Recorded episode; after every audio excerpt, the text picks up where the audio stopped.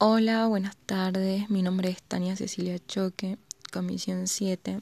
Este grupo, aparte de mí, está integrado por Cardona Vanessa Nazarena, Flores Noemi Mirta, Ibáñez Dalila Nerea de Los Ángeles, Lizondo de Los Ángeles Luciana, Mamani Juliana Brisa Celeste y, y Rojas Geraldine Aldana.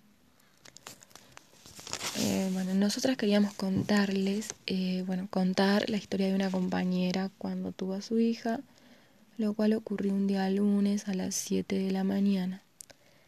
Al llegar al hospital, ella fue atendida por una enfermera que la llevó a maternidad porque ella había roto bolsa y estaba con contracciones. Em, a esta acción de la enfermera la identificamos como sistema totalmente compensador. Luego le tomaron la presión y chequearon los latidos del corazón de ella y del bebé mientras pasaban las horas, chequeaban su dilatación. Eh, su dilatación a esto, a estas acciones las identificamos como parcialmente compensadoras. Pronto notaron que la bebé tenía el cordón umbilical en el cuello, así que rápidamente la llevaron a quirófano. A quirófano y le hicieron una cesárea. Aquí notamos que la enfermera tomó la acción de toma de decisiones. Luego la llevaron a una habitación donde se quedó tres días.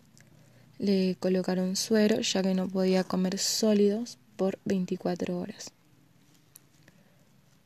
durante los tres días en el hospital fue atendido por tres enfermeras diferentes, a cada una tenía su turno, ya sea mañana, tarde y noche.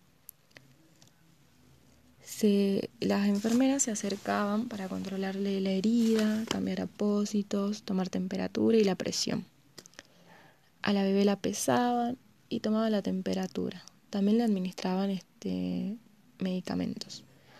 A esto lo identificamos como parcialmente compensador.